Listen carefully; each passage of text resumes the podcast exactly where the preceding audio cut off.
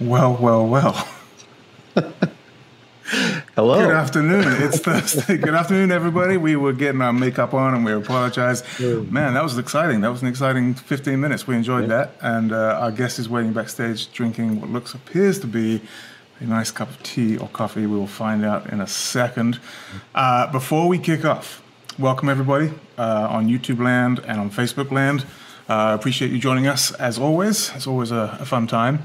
Uh, we got a new website. We launched a new website on Wednesday, Dave. Is that something? like that? Yeah. I think it was Wednesday. Yeah. So it's been a busy week of trying to. So no, Tuesday it was. Tuesday, Um, Tuesday. Yeah. Trying to make sure that everything was good. If you get a second, I'm not sure any other website that any of you would be on other than deeringbanjos.com. So when you're there for the next few hours, do have a look through. Tell us what you think. Um, we like it, but uh, just to let you know that's live, and it's the first time we've announced that.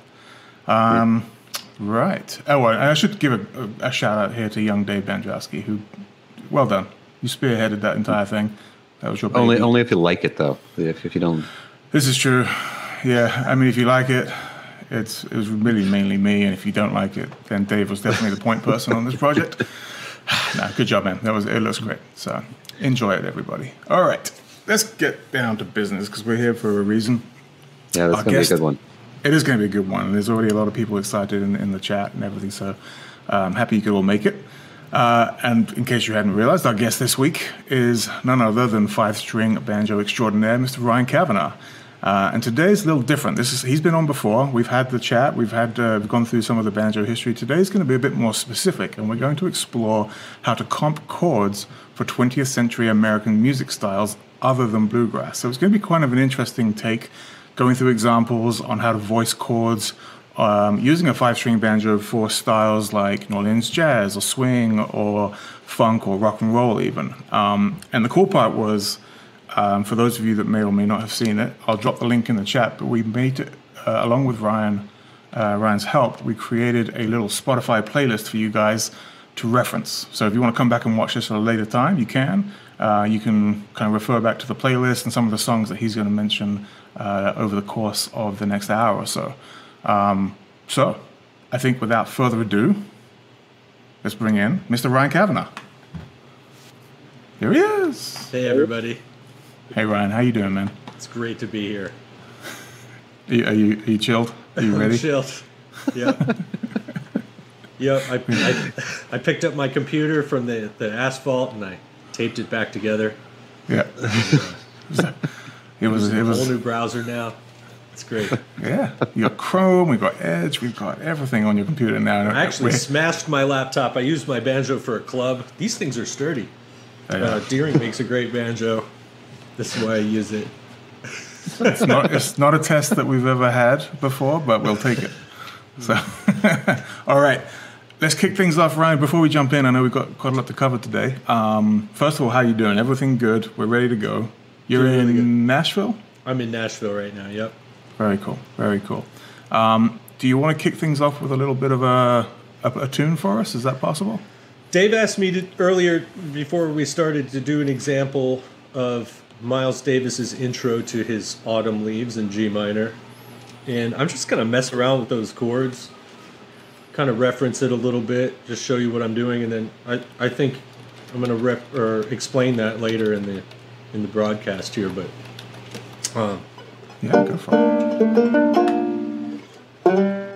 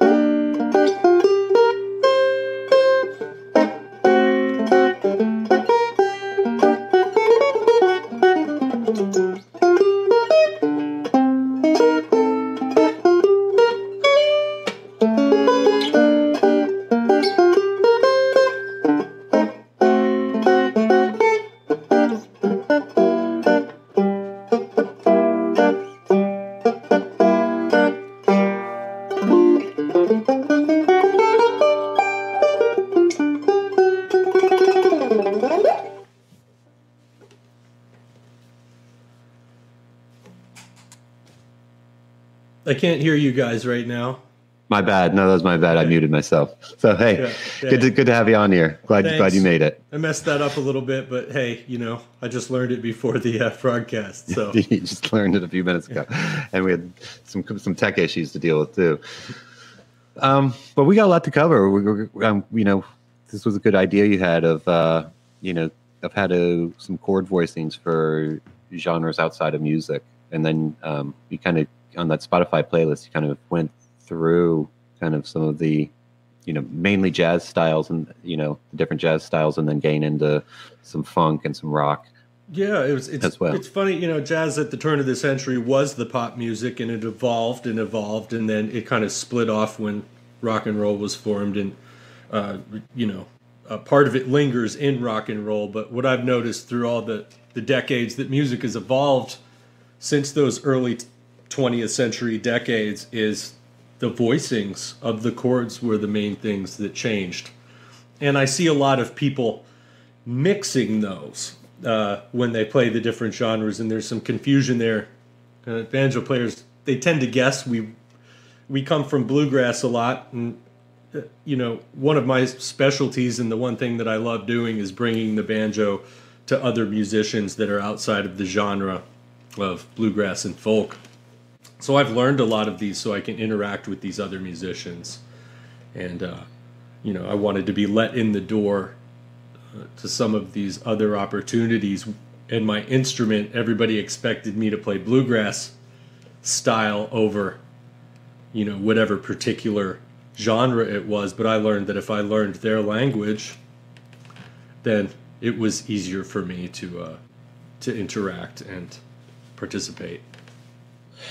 Well, even before we get into voicing specifically, kind of what's something that just a, a musician, any musician, I guess, really should be listening for, focusing on when they're backing up another musician, whether it be a singer or or uh, or an instrumentalist, but just a very general, high level, uh, you know, concept for general, you know, backing up another musician. You know, should focusing on rhythm or where they not getting in the way sort of ideas. Well, yeah, I think it's rhythm is really important. I mean, the rhythm of the particular genre or the rhythm of the song. Um, and, you know, I don't listen to, oh, how can I formulate a banjo part with three finger rolls that can go into this particular genre I'm playing? I listen to what the piano or the guitar or whatever might, else might be in there playing chords. Usually back then it was piano, guitar, or tenor banjo. I listen to what they're doing and I formulate what I'm going to do based on their chords and their rhythm. And then if I can work in three finger rolls later, I will. Um, but I want to capture the essence of that music. You know, it's like you're going to a campfire uh, of another culture and, you know, you don't want to offend them. You want to do their, you want to compliment. That's what comping means. Comping is just short for complimenting. And the best way to learn how to compliment whoever is the featured soloist or melodist. Is that what it's called? Melodiest? Yeah. or whoever's playing the melody or singing the melody, whether it's a another instrument or a singer, uh, you want to compliment it the best, and there's no one better there to follow than the instruments that are there helping them. So, e- even if it were an inst- uh, uh, music without chords, chord harmony, I would listen to the next closest thing. You know, if it's a bongo drummer, if it's you know, because bluegrass banjo is a bit constant. I mean, I I relate the rhythm of bluegrass banjo to tablas in North and South Indian classical music. I mean, that's the closest thing, or uh, or congas in uh, you know uh, Caribbean music. Sure. Well, we have a lot of styles to cover, so let's let's kind of dive in, and we don't want to get too deep on each one, or else we won't get through, you know, most of it because there's a lot to cover here. We're biting Yeah. off a ton. Yeah, this is Um, a lot. I've, I have some tidbits I'm going to give everybody that they can take Yeah. home and mess around with. Um, so starting off, like uh, starting off in early New Orleans jazz, you gave an example of Louis Armstrong playing "Sweet Georgia Brown." Mhm. Um, how, what are the chord voicings there? Are they using mainly triads? Is there six chords being brought in? Yeah, there's a What- little bit of everything, but I'm going to distill it really simple. So, so just about anybody can take this down. I use these two shapes of seventh chords, and I'm going to use an A7 chord just to be just to start because it's in the middle of the neck and it's really easy to see, right? So I'm going to put my middle finger on the fourth string on the seventh fret. I'm going to put a finger, my index finger on the third, on the third interval of that, which is the C sharp on the G string. It's the sixth fret. And then I'm going to put my ring finger right here on the second string on the uh, eighth fret. And we get that. We get this nice chord voicing. You can replace that with your pinky. Right? And I play that in a ka-chunk, ka-chunk, ka-chunk way, just with these three fingers. Now, that you can move this anywhere.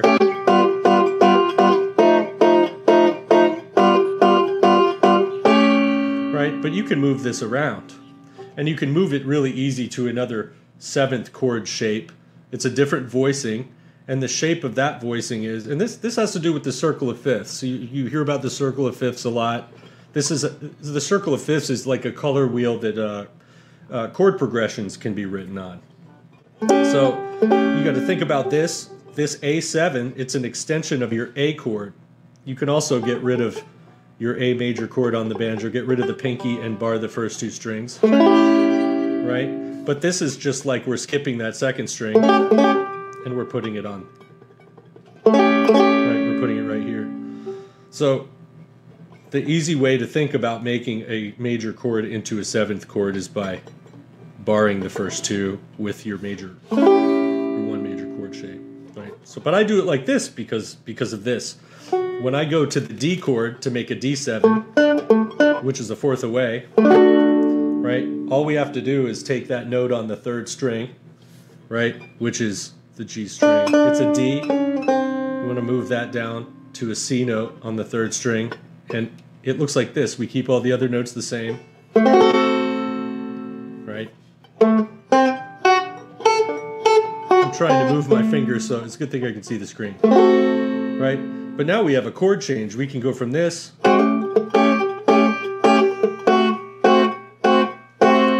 right? That's really cool. And now we can go down to the G. You can even, right? But we're not going to go there. We're going to go one back and do the same thing. So we're going to do these two. we're going to do this change in this spot. You see the pivot, the middle finger st stays the same, and the, the index and the ring finger fall behind one fret. Let's see how that works. Now I'm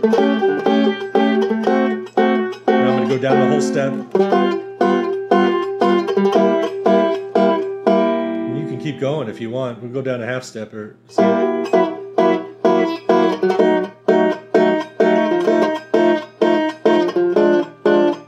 But it works really great whole steps apart. You're going to see that a lot in Dixieland and traditional jazz. So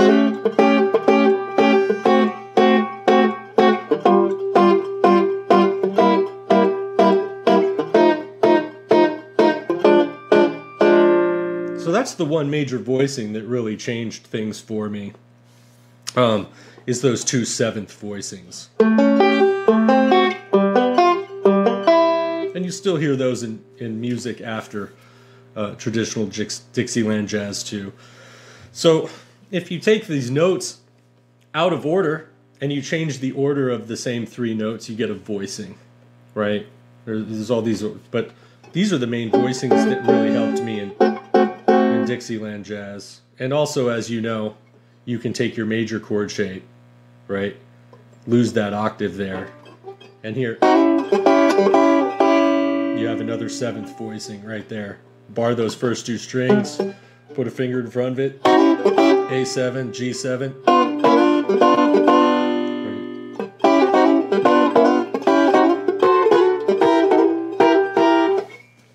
Yeah, and it's, it's good to remember that you could take that first voicing that you had, and because you're playing on the on the fourth, third, and second string, and you could, because the fourth and the first string are both the same note, you could just yeah. flip that that that shape around. Yeah, these are some of the easiest voicings to start with. I just like how uni- how usable they are in that spot like that. Right. And do you like playing on those lower three strings, the lower the, when you're backing up, or do you, do you kind of stay away from the first string a little bit? No, unless it's an extended chord, I tend to stay on those three strings because it stays out of the way of the bass register, and it also stays out of the way of like the soprano register, who's going to be soloing on those higher notes.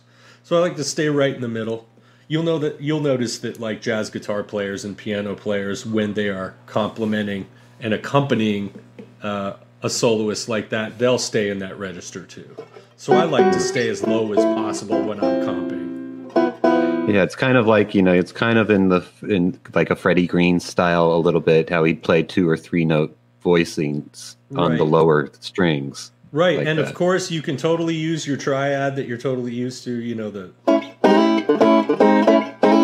right. You can add the seven by, you know, I I kind of think of it like this. I split I split my noted strings. I'll play I'll play the three the three strings in the middle, and then you have a totally different voicing if you just jump up to the the next group of three, right? So I'll do like I'll play just these three strings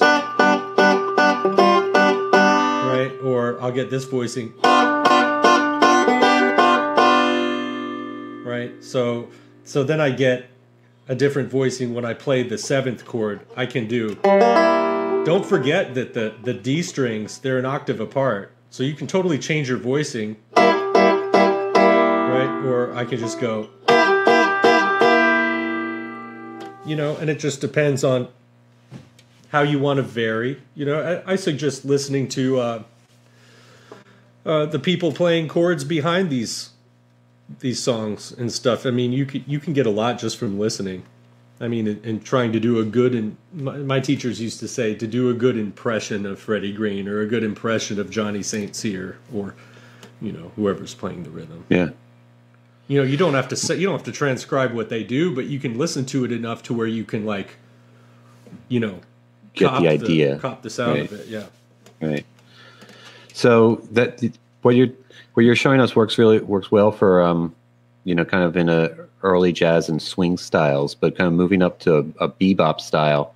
Uh, you know, if you're playing a Charlie Parker tune, um, would your voicings change at all? Would you still be kind of doing that same voicing? What would be different? Yeah, you're going to see some some substitutions for that dominant change. And dominant, I mean seventh chords. So if, if you find a rhythm chart for those Dixieland jazz songs, you're going to see A7, D7, C7. You're going to see a lot of sevens. I mean, sometimes you're going to see a song with, with all sevens in it. I mean, that's that's not far from uh, reality right there. But they would change these. It's also often called a two-five change. For those of you who don't know, this is this is the chord that comes from the second note in the scale, right? And it's a change. So we're still basing on the A seven, right. is- but but is what i- we- instead of going this change in bebop, right? They're going to do A minor instead of A7, and and that's right. You know, an A minor chord, you can bar your fifth fret and put a finger down on the seventh, right? And then all you have to do to play that seventh, then that that the dominant five chord, the seventh, the D seven, is put your pinky down in that. And the rhythm's not going to be that four on the floor. They're going to swing it, so it's going to be one. Right? You can resolve it to that G major seven there, like that. Or.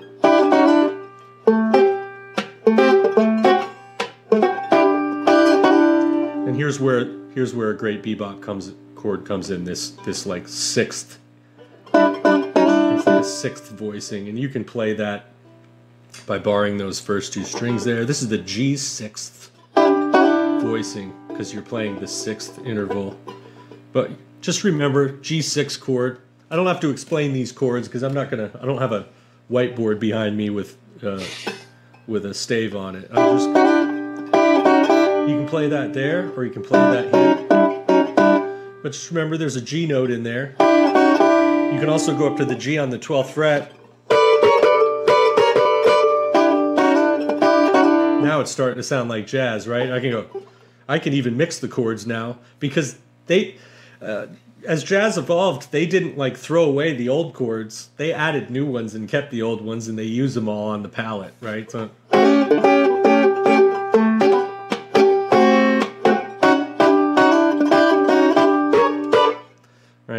That's a nice sixth chord. You can hang on there for as as as uh, it counts as G major. It counts as a one chord.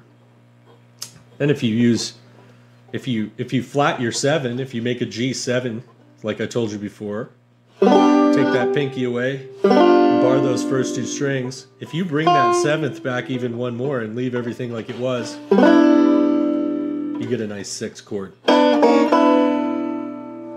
Right. So I had a formula when I learned this stuff. I just remember where it was, remember where it is 12 frets up, right?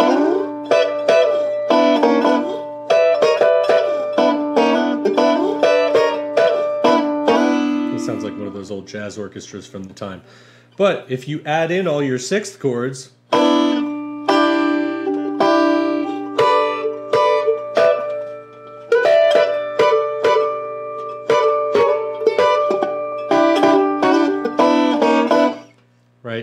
This is just what to look for. I mean, to learn this music, you need to look at a, a rhythm chart, a chord chart. So it's going to say A7 or D7. It's going to say G6. Uh, it's going to say uh, C6 or C9. That'll come later with the modal jazz we described next, but um, it's kind of how it works. So, and what about? I, I know you've talked about, with me about um, you know staying away from the root notes a lot of the time if you're playing with a bass player. Yeah, um, I try to stay away from my low root note. I try to sift as I learn songs you know, sometimes you got to learn a song quick, you have to have your root in there so you can kind of hear where it's going. But as you train your ear to be more sophisticated and you play along with the recording and let the bass do its job, uh, you can slowly find, you know, move move your root from here. It's, it's okay to play it on top too. The banjo is really limited. So right. I mean, we have few choices. You don't want to play a nine in everything you do. You, you know, it won't sound like the chord anymore. Right. So. Um, let's see. And so then, kind of moving up in in this progression of you know of American music here, we kind of on your next on your playlist, you talked about the Miles Davis um, recording "Autumn Leaves." You played at the top of the show, mm-hmm. and there, there's definitely the piano is doing something different mm-hmm. there than those happening, you know, in the bebop period. Um, how would you describe what's happening there in a chord voicing? To me, this is the most fun stuff because uh, it's it's very easy to use, but it's also it's also very comprehensive in how it's laid out in in its simplicity.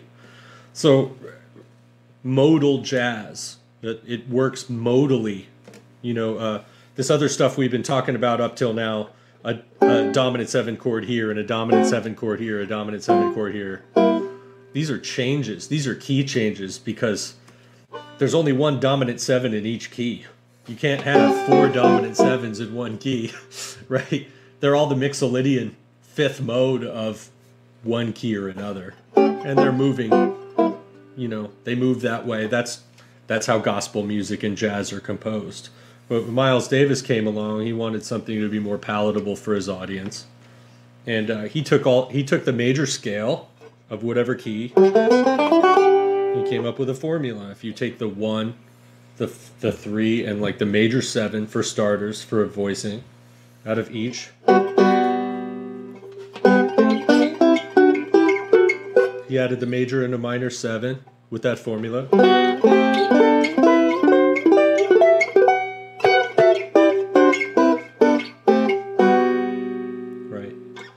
That's kind of how you get.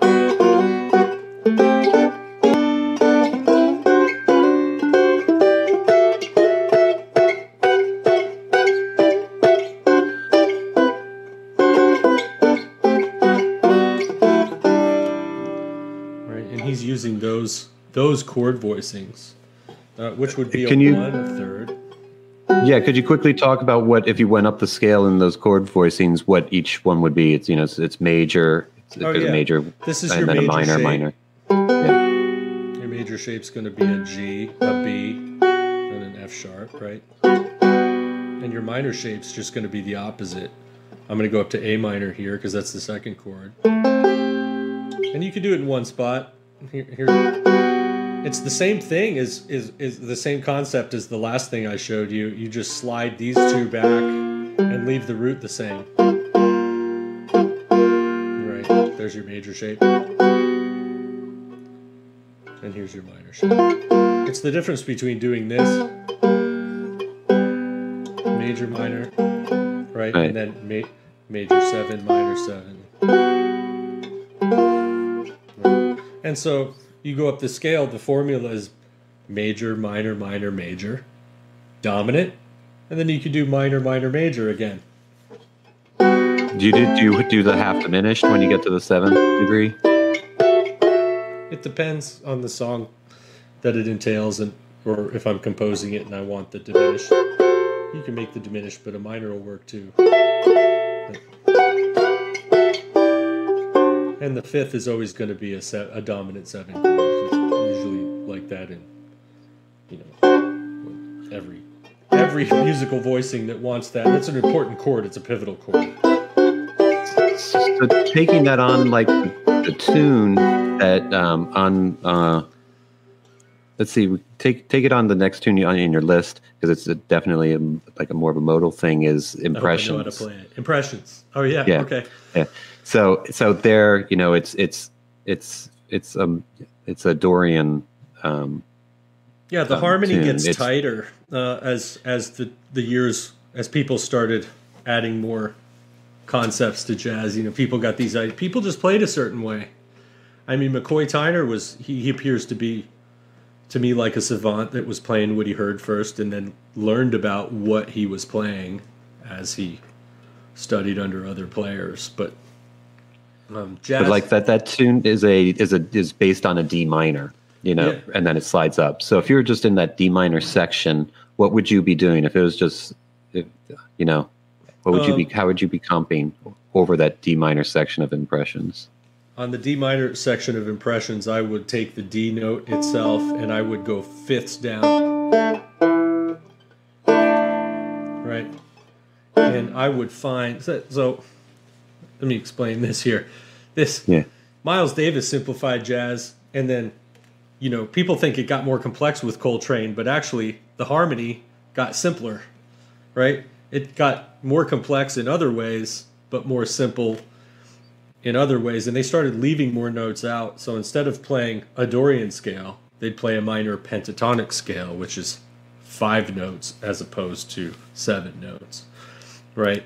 So then the chords started becoming based on the pentatonic scale and leaving the roots out, right? So what they would do is voice the top note a fifth away from the root, right? So here's your D. You asked me to play in D, D minor. Here's your D note, and your fifth is going to be on that.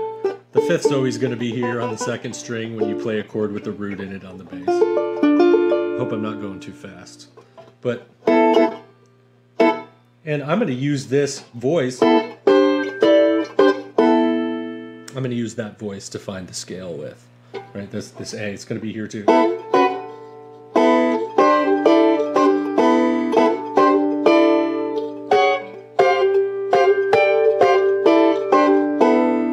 That's a fourth voicing. Here's here's a fourth block chord. This is what a stack of fourths. Everybody knows this chord. They've heard this.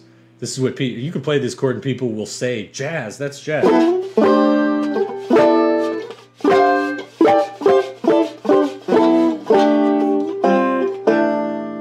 Scale in that.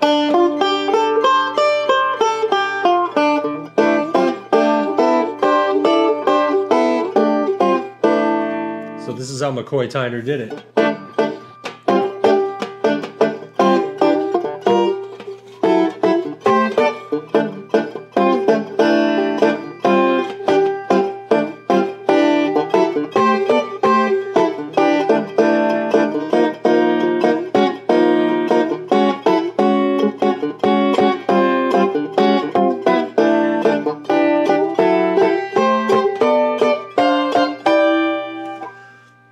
See how that works. And again, it's it's the it's that three note rule. You have you have the inside notes, you have these notes, then you can start spreading them out.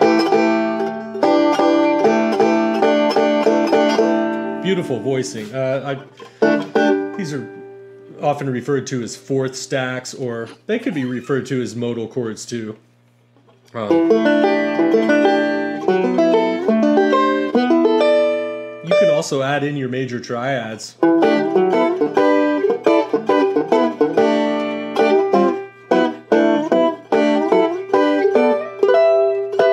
a minor triad there.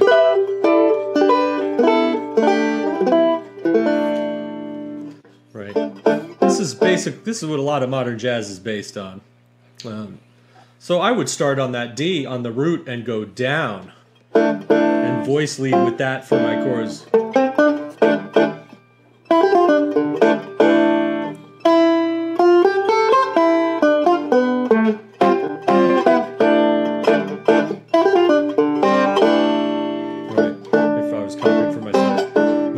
To keep these fingers out of the way so everybody can see what I'm doing.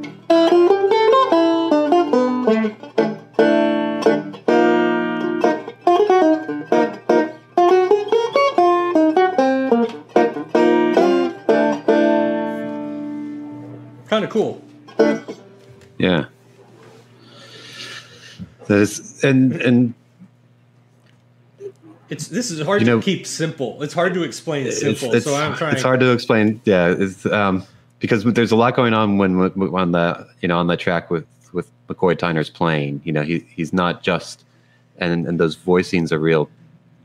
He also has ten note t- options to play. He 10 has he has a lot of more options to. with his digits. too. I only got three here. I'm, you know, trying to fake. so that's that's one interesting part though is you have three and you have three. It's kind of like it's a little bit like your your left and your right hand a little bit on a piano. You can Yeah, kind of think of it like that. Yeah, and I, and I try to go. I have those two options, so I I can jump up a fourth, or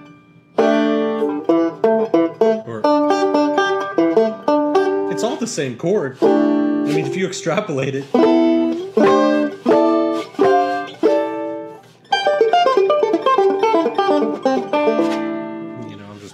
Triplets. and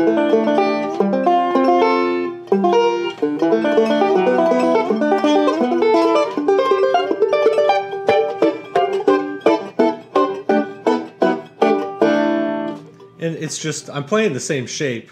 Right? I'm playing the same shape for all those for simplicity's sake, but you can see that I, I take it and I really nurture I'll I'll go I want to be putting all my finger strength on whichever one I'm playing, this one or so you can kind of fake right and left hand piano comping.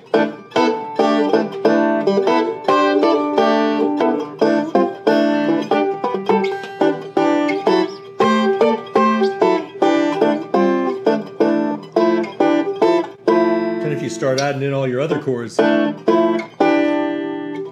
right, you have you have a lot to work with if you if you separate these um, uh, these voicings by decade and genre, or, or decade and the period of jazz or American music that you're you're working with, because you can hear in Miles Davis's and Coltrane's time, they were using a lot of these voicings in pop songs too. I mean, you know, so uh, they were they were all borrowing from each other. They're familiar sounds. Right. Yeah, at the time there, you know, there's a lot more crossover of jazz and pop music happening. Yeah. Um, kind of to- changing gears now. You know, we got up into the early '60s of of jazz, um, but now changing gears. Just you know, a couple years later was the recording um, James Brown's recording of Papa's Got a Brand New Bag, Oh yeah. and uh, and that's you know that's a totally different sort of. Um, they're using ninth chords, but a totally different sort of style. And how would how would you get that classic James Brown funk rhythm thing going as well on on banjo? It's really cool. I mean, that's something that um, uh, it's it's kind of a guitar- guitaristic thing, but the the ninth chord voicing or the what would that voicing be on guitar? That's just barring that string. What would that be? A ninth chord? Yeah. Yeah. It would be so much not holding down chords as much. It would be more similar to that McCoy Tyner, only more steady. Uh, you're not you're not going to hold a chord like you would in in Miles Davis's group. You know,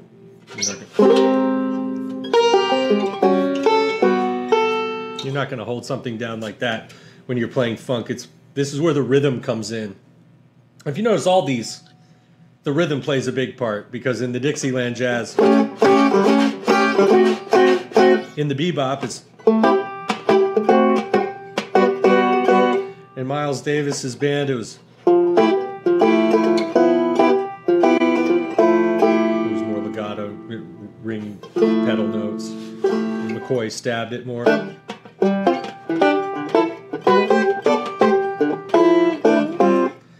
But funk, it is it's a dance rhythm. This music was new, and um, this is where your metronome comes in, or a drum backing track, or a YouTube funk backing track, and uh,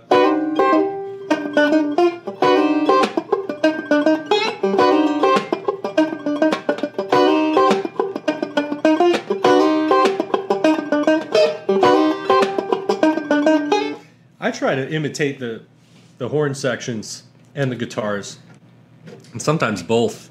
Uh, for that, Papa's got a brand new bag. I really had to kind of like learn a whole new way instead of going, uh, you know.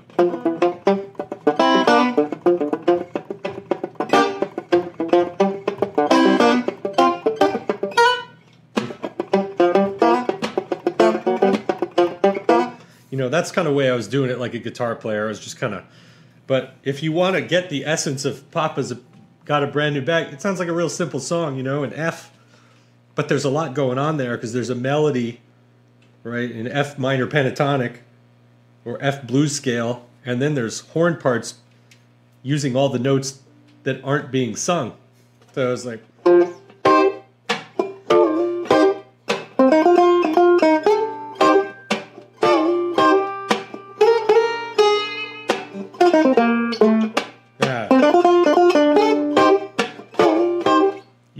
so it's like.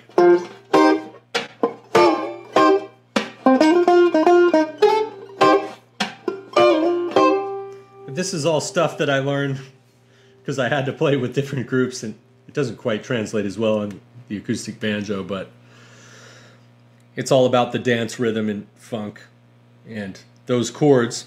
Uh, they're kind of the same as blues chords you know, I could take those that that F. Yeah. Is it-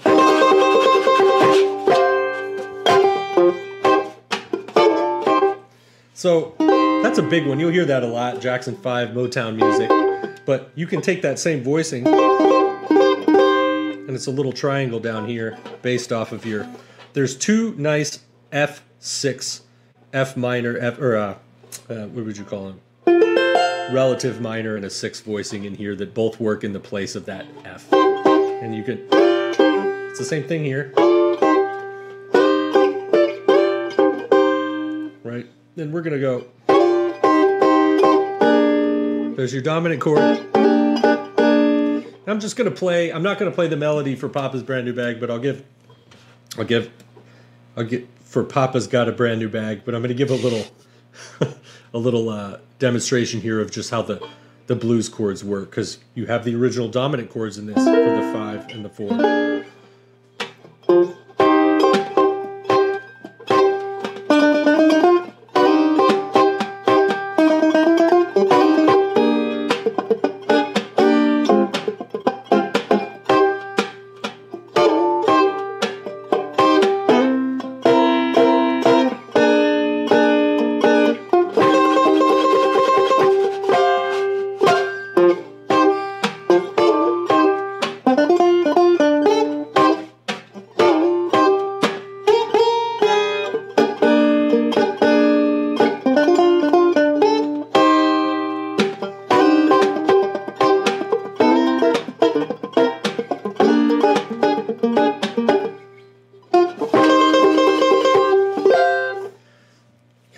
Idea. And you can do this in every key, but uh, I'm looking at those.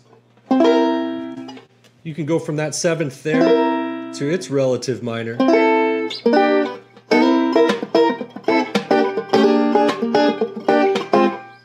And back to your.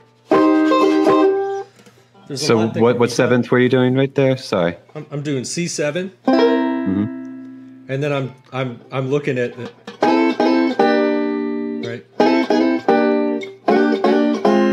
and I'm doing B flat seven or Uh-huh. F sharp minor and or that be uh, uh, G sharp six, A flat six. I guess I guess B flat six to A flat six. I try to look. It, this is where I want to cover the blues because you can't cover funk without covering the blues. And the thing that they most have in common are the chord voicings because the chord voicings are very basic, but they're they're related because they're not they're not complex and jazzy. They're not sophisticated sounding and, until you get into soul styles of music later. But like uh, blues. Uh, blues is really cool because in one spot you can have many chords, right? And this is going to seg nice into the rock and roll part of it, but we have we have uh and then we can go to C. where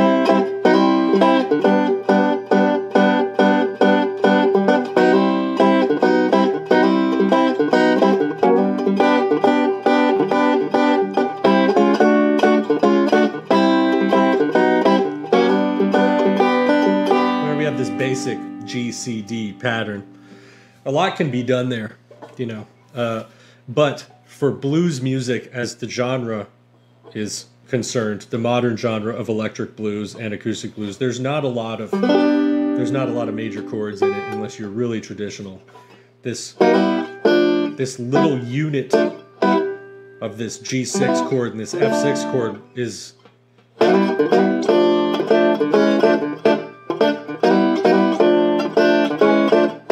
And then just like Papa's got a brand new bag.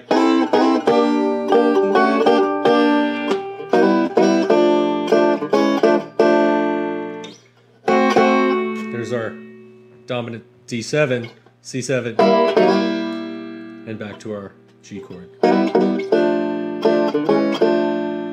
So I look at the G chord as like one chord, or two. Sorry, I look at the G the G chord, the first chord in the blues progression as two different chords.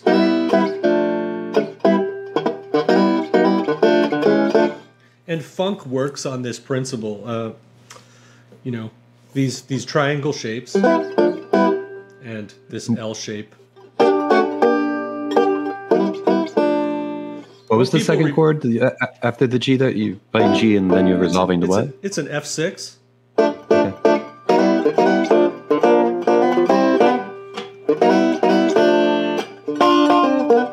I'm, I'm just. There's a dominant chord, G dominant before the C7.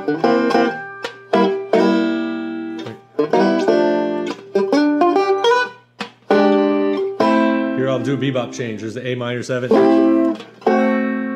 There's the D D7. One, six, two, five. Right.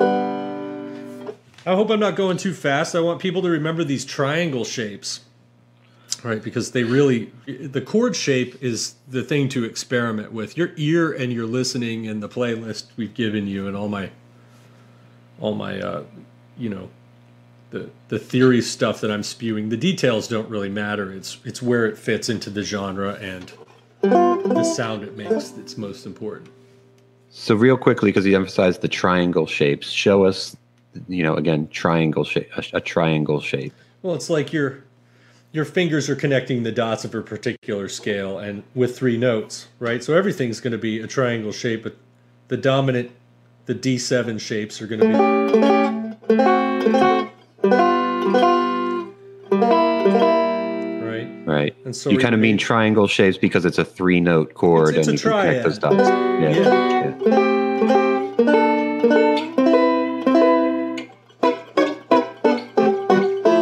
Right. And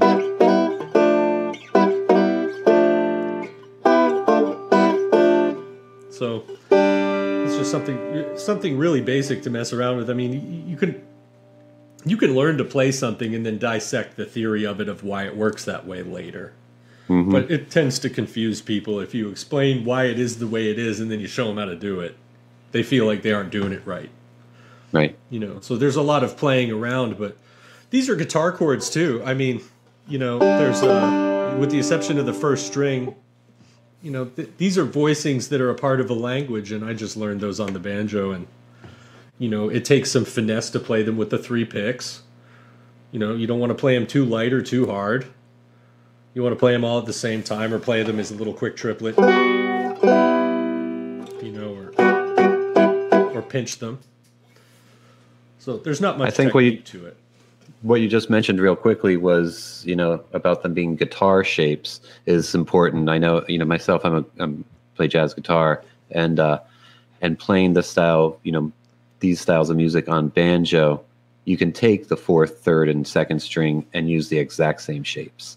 Yeah. and and then it starts to if you are a guitar player it really does make a lot more sense looking at it that way than than the totally different um, fretboard which could, can start to confuse you because you know as a guitar player you start with you're you lost two strings but if you just look at focus on those three strings Yeah, and, and everything I'm showing everyone here is based on ensemble playing. I'm going to assume you're going to play with a piano player, or in the top of the range, there's going to be a singer or a trumpet, and in the bottom, there's an upright bass and drums. I mean, you know, it's really hard to teach, um, and I really should just have another computer here that I can play backing tracks on to show you how it works.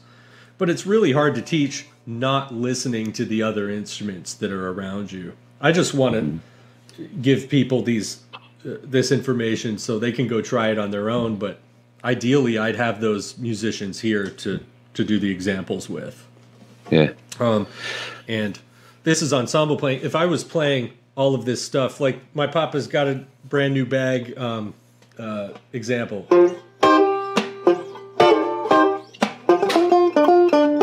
That's all because I just wanted. That's solo. I, I had to capture the essence of the song before I could even play it with an ensemble, so I knew exactly where the rhythms fell. So I was, you know, the bass is going to go, and the horns are going to go, right? Or the bass is going to do this, the guitar is going to do this, and the horns are going to go, you know, right. and the vocals are going to do that. So solo playing is much different than ensemble playing, and this this is something that I find a lot of bluegrass style banjo players get lost in the mist of. I mean, there there are three, you know, styles of playing on the banjo when you come from bluegrass. There's bluegrass ensemble playing, right? Then there's everything else ensemble playing, which I'm showing you. And then there's actual solo arrangements for different things, right? And even though it's a banjo and there's much fewer notes than a guitar, um, there are ways to arrange that to play it differently. So the song, if you're playing something that everybody should know, so they're going to hear that, Yeah. right? that might be a good another good lesson that we, we should do another time is solo solo banjo arrangements Yeah, it's something that that I actually have not had enough opportunity to do or work on, but you know, I take hmm. the songs that I like and and I take them.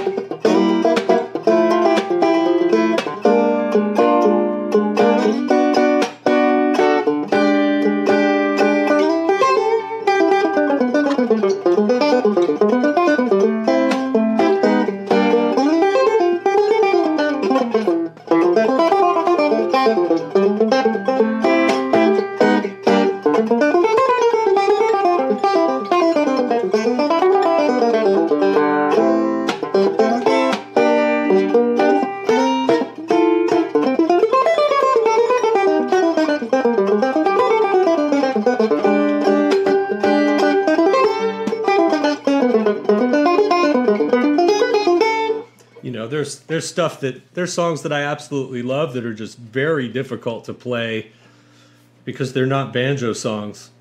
Uh, It's worth working it out simply to see if you can do it, but you learn something immensely with each time and Yeah. you know that's one that I need to practice because I'm missing some changes on that. I don't I don't get to play that with an ensemble much. Why would you with a banjo? you know.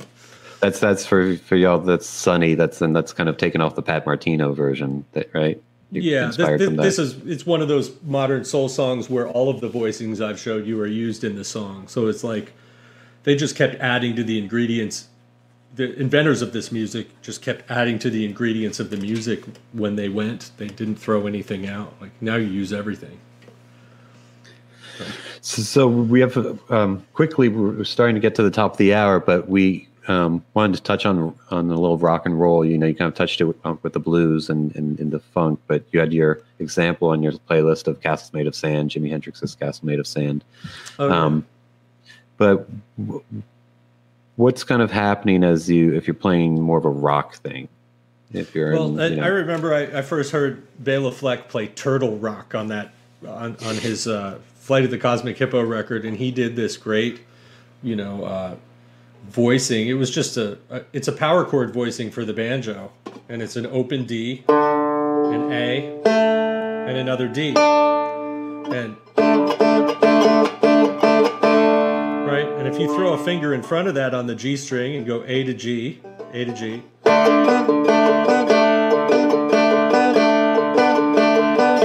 right? It sounds really cool, right? But how do you do that when you need to move that chord?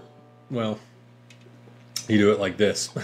it's like the power chord on a guitar, except there's there's a half your your ring finger is going to be a half step in front of it. And I leave that open there so I can right really fun to do on a Deering Crossfire with the distor- distortion if you never have enlighten yourself. Right? And so this is some basic stuff. You can move this chord around. And if you can't do it with the three fingers like that, I'm just doing that for simplicity's sake. You can just replace it with those and let your middle finger give everybody the bird because that's what rock and roll is.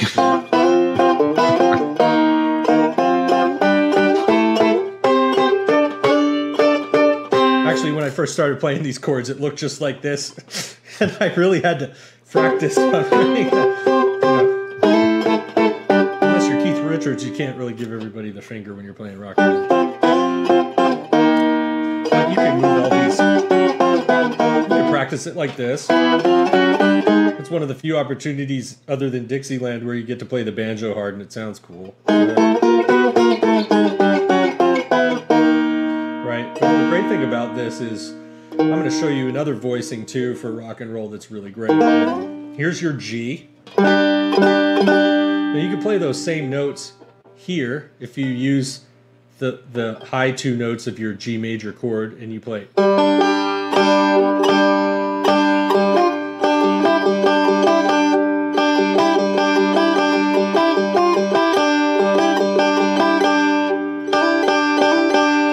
that brought me to something I'm like, oh.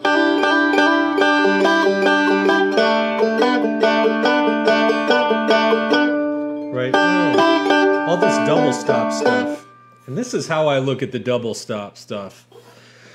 I take the G major chord, I take the third, and I don't make it minor. I make it sussed. I sustain it.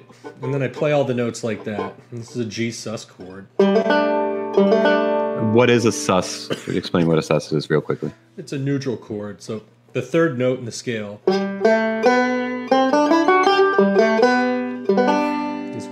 tells you if your chord. That's this is what gives your chord its value of major and minor. This interval. If you make this interval flat, you get a minor chord, right? Excuse me. Let me get a drink of water here. If you go back one more, having some allergy issues here. if you go back one more, you can suss the chord. Can you mute me for a moment? Yeah, sure.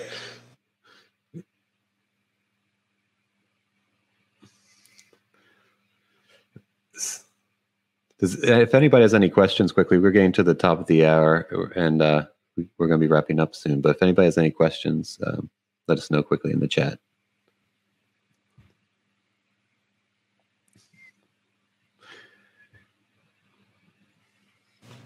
So going back to this, we have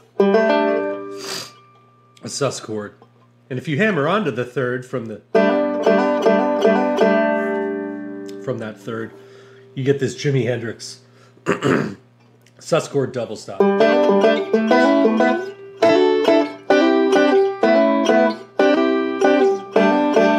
It's great for a roll.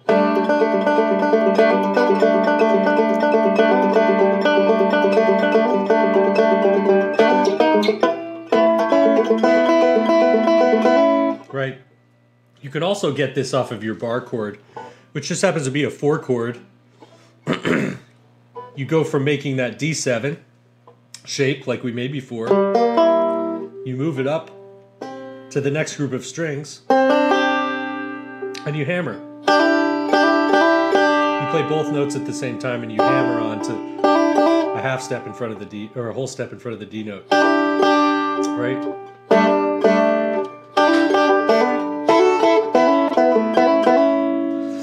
Right, and if you go in fifths like this, or fourths,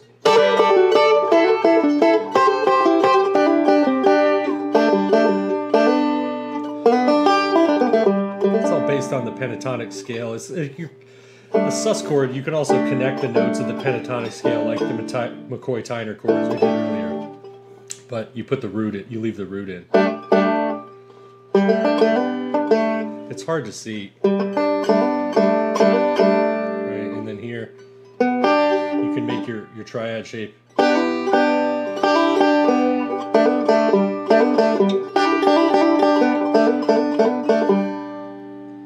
Sort of expanding upon the boogie woogie backup section of Earl Scruggs and the Five String Banjo, the book. And uh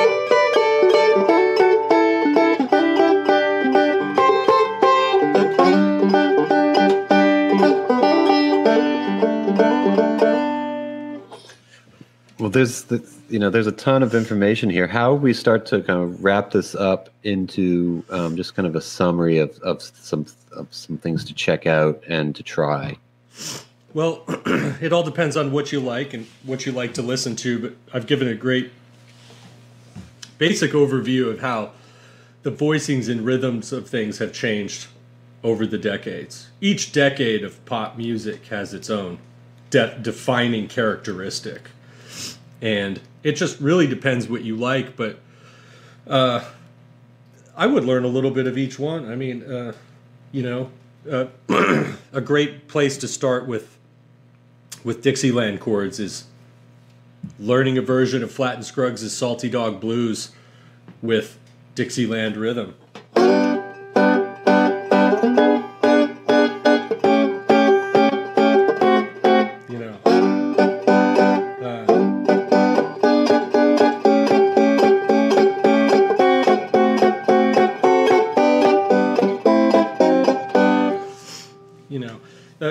You probably got that from from a certain Dixieland channel he listened to on the radio or or something like that. I mean, all all, all of these genres genres were influencing each other at the time. They Right. they, they weren't all as split as they are now. This it was a melting pot at the time. So to bring all these together, I would, you know, the playlist.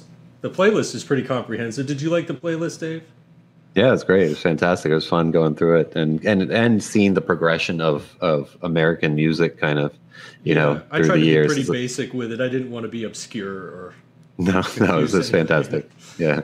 stuff, but uh, you know, it, just you know, learning learning a tune that you like and kind of following that that rule of thumb, that format. That all right, this voicing, you know, I'm learning. Uh, a Jackson 5 tune, well, it's not going to have the same guitar chords in it that um, Freddie Green would be playing in Count Basie's orchestra, right? Is that the right just because it says if you google the chords uh, you know to whatever whatever jackson 5 tune and and it says you know right? you know a D, you know, E7, but the But- voicings are different. You can't just play. Yeah, but if You're- learning, and if you're learning Jimi Hendrix, you're not going to have the same chords that Miles Davis is going to play. You're you're going to have blues chords, funk chords.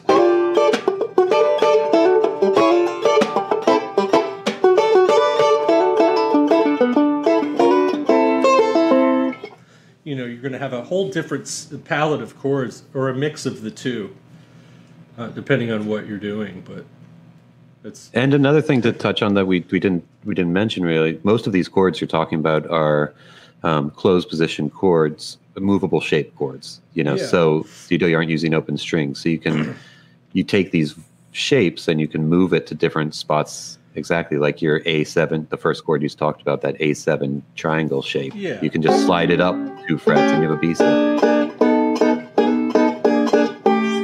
Right, and you can you can roll these chords too. I'm playing the, all the notes together so everybody can hear them. But I mean, if I were to play, you know,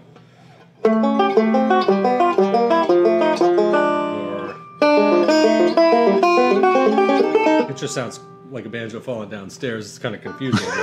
you, you can use any roll you want, and, and any of this. It sounds really great on the modal chords, that like a reverse roll on the Miles Davis.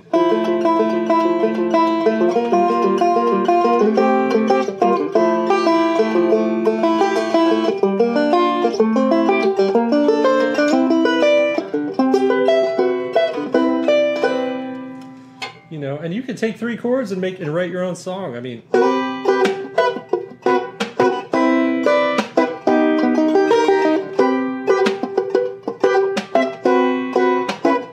it doesn't even have to be that rhythm. You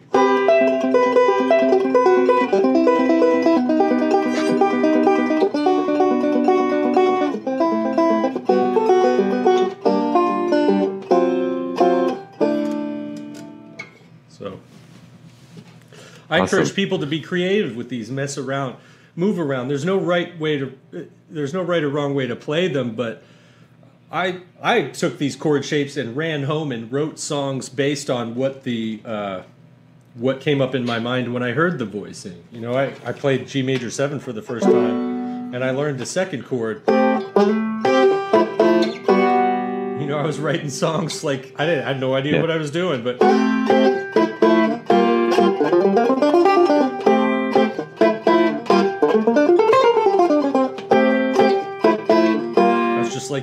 man, playing jazz now. You know, I knew nothing about it, but uh, to to write a song, to try to write a song with it, it with the with the sound it evokes in your head, because each one of these voicings evokes something. I mean, if I go. If you aren't thinking Warner Brothers cartoons, you're certainly thinking about some some uh, big band thing you may have heard.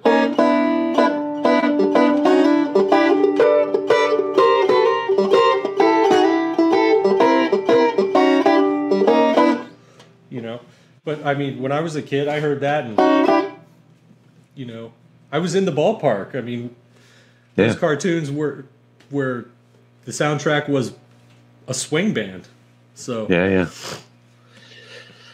Well, um, quickly, we have one question from Gus. He's asking Are there any books available for intermediate slash advanced jazz solo banjo arrangements? I'm sure there are. Um, I don't know who, who they're by. I figured it all out by myself. Is that Gus McGee? It's Gus AB. Gus AB. I don't know Gus AB. Hey, Gus. Um, not that I'm aware of. I, I Okay. haven't looked, though. I've been teaching myself for a long time. So, Um, well, maybe it's a, a book to be written. Um, Well, this has been a lot of people. I think really like this. There's a lot of good comments. People are looking forward to trying this out. Um, Oh, great. And Yeah, this will be there. saved on our. It will be on our on our website on on the Deering Live page, so you can go back. 'cause there's a lot of information in this, and you can go back and rewatch it and take sections of it. And we'll also be splitting it up into uh, Deering Live shorts into little sections too. Oh, great. Yeah. And, uh, you know, uh, if you mess around with this stuff, that's just the best thing to do. I mean, find, uh, formulate questions, find someone who can answer them. Look them up on the internet. Look for different videos. There's plenty of information out there to to, to follow your nose as far as this goes, but hopefully some of this sticks. Yeah.